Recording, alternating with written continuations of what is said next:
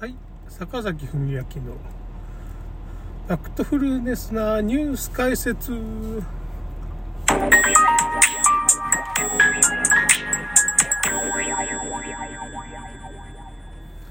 まあ、新型コロナがまあ、一応5月8日に延期になったんですけど、まあ、なぜか変な時ですね、その、おかしいですね、この日付が。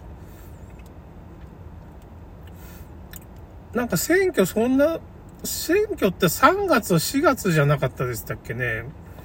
なんで5月8日なんかな？みたいな、ちょっとおかしいなと思って。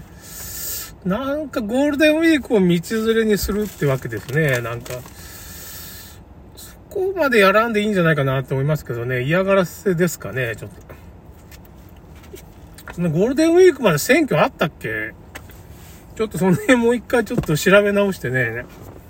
なんかおかしいなって日付が不自然ですよね、なんか。で、まあ、新型コロナがまあ、2類から5類にまあ、落ちるっていう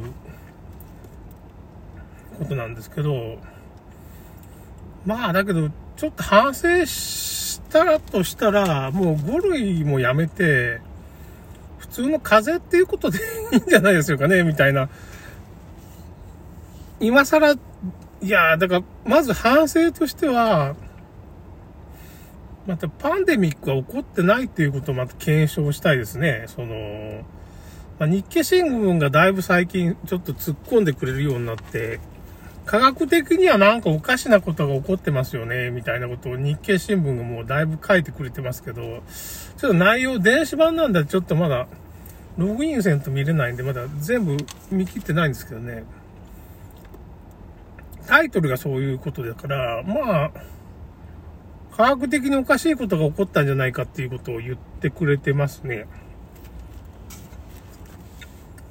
週刊誌もね、その、文春以外は、週刊文春がなぜかなんか、あの、スキャンダルの時のような突っ込みが全く考えられないっていうか、政府の公式発表を鵜呑みにしたような記事。政府の人が書いてんじゃないかというふうな記事、文春が載ってました。これ、文春の記者が書いたとは思えない。あのー、LINE のね、内容をいつも、その、LINE の社員の人からですかね。LINE の内容を送ってもらえるんですかねあれひょっとしたら。どっかに入手するかわからんけど。LINE の内容までさ、突っ込んでいく文春が、政府のなんか言ったことを、鵜呑みにして発表してるんですよね、まあ。ワクチンを打たんといけんみたいな。ワクチンは有効だと言ってましたけど、あの、有効度、有効、ワクチンの有効度95%っていうのがありましたよね、あのタイトルで。だけど、あれは0.0038%ぐらい効果が上がるよっていうことなんですよ。よく計算を見たら。そういうこと。まあ結局ほとんどの人はコロナにかからないと。だけど、ワクチンを打つと、まあその、打った人もかからないと。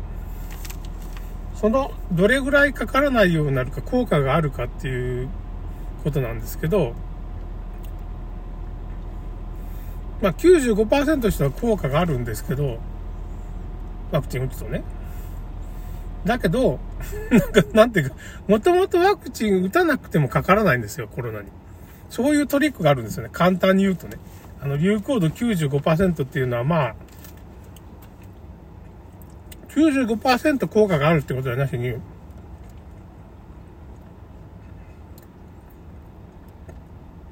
99%の人はコロナにかからないけど、ワクチンを打ったらさらに95%のその中のワクチンを打った95%の人はコロナにかかりませんっていう、そんな感じなんですよね。簡単に言うとね。すごい、もう、はしょってはしょって僕言ってるんですけど、もともと99%かからないのに、95%ワクチンとしてはかからないって。ワクチン打たなくてもかからないんですよ。このワクチン意味がないんですよね。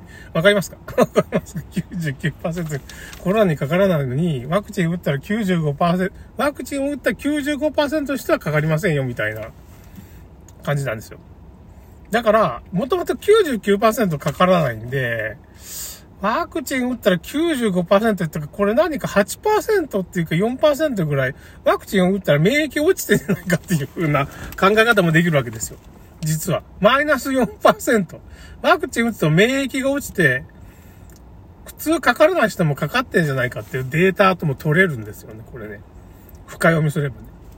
まあ、それは置いときましょう。そういう、なんか、そういう、まあ、ワクチンに関する、結局ね、その、そういう有効なデータっていうのは大体デタラメが多いんですよね。あの、デタラメっていうかまあ、本当のデータはまあその、インフルエンザを2年連続で接種すると30%インフルエンザにかかりやすくなるっていう論文があって、3年連続接種すると60%かかりやすくなるんですよね、インフルエンザに。それが本当のデータ。だから免疫が低下するんですよね。今回のコロナが騒動で分かったことは、まずワクチン打つと免疫が低下するってこと。打てば打つほど免疫が低下して、最後は死んでしまうと即死。ほんとこれ冗談抜きで即死してますから、打った途端にあのね、なんかトイレで死んでた人がいるじゃないですか。ワクチン会場でね、おばあさんってね。そういう人もいるわけですよ。ワクチン打つと即死すると。覚えておいてください。もしくは免疫が落ちる。今回のワクチンはもっとひどくて、その前のワクチンも、それ、あんま死なない、割合としてはそんな死なないんですよ。確かに。で、ワクチン打って死んだらダメだと思うんですよ。そもそも。病気になってもダメなんです。病気を予防するためのワクチンなんで、そんな危険性があっちゃダメなんです。ワクチン打って死ぬっていうのはおかしいんです。あのー、みんな根本的に間違ってるんで、ワクチン打って死ぬようなワクチン、一人でも死んだら、もうそのワクチンを廃止せんといかんですよ。わかります？わかりますって。うんね、一人しか死なないからって、いや、それはおかしいだろっていうか、ただの風邪で、を、要するにインフルエンザって、ただの風邪を治すために、ワクチンを打ってるわけよ、わざわざ。それで死んでしまったらおかしいだろ。ただの風邪なんですよ、インフルエンザ。インフルエンザでそんな、めったに死なないわけですよ。インフルエンザで死ぬ人っていうのは。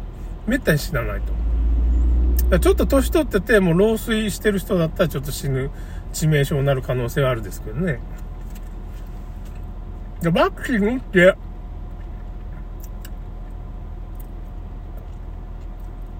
一人でも死んだら、ワクチンはもうやめた方がいいんですよ。おかしいわけ。いや、そんな一人ぐらい死ぬだろ？いや、それはおかしいって。ただの風邪なんですよ。何回も言うように。インフルエンザにしても。病気を治すために死んでしまったら元も子もないと。なんかそれおかしいんじゃないかっていうふうにみんな思ってほしいんですよ。あの、それが普通だみたいな説得されるじゃないですか。なんかリスクとな、リスクは取らんでいいでしょ。そんなインフルエンザって風邪なんだから、ただの。ちょっと苦しいだけじゃないですか。そんなんでリスク取る必要がなんであるのかなっていうふうか。毎年かかるじゃないですか。なんか型が違うとか言って。要するに言い訳なんで医者。で、ワクチンが効かないことの言い訳として型が違うからっていうか、いや別に型が違ってもね、あの普通の免疫っていうか、人間の自然免疫では、型が違うをどうしようが、あの、ちゃんとあれですよ。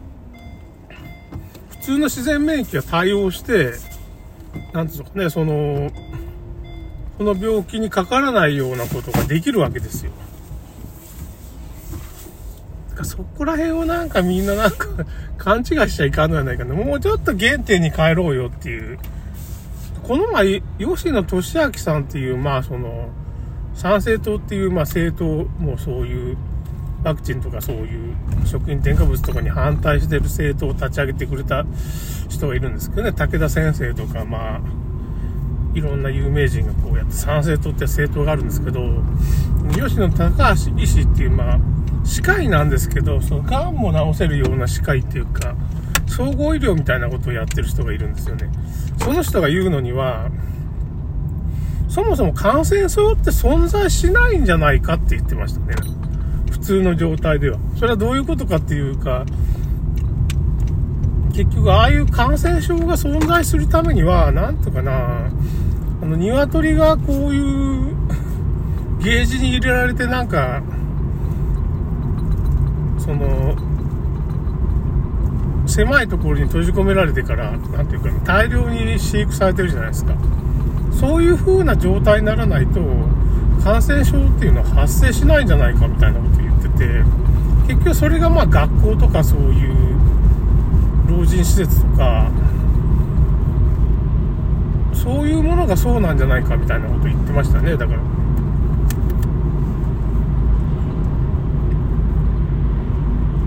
通常の健康な状態の人間には感染症って発生しないんじゃないかみたいなことを根本的に言ってましたね。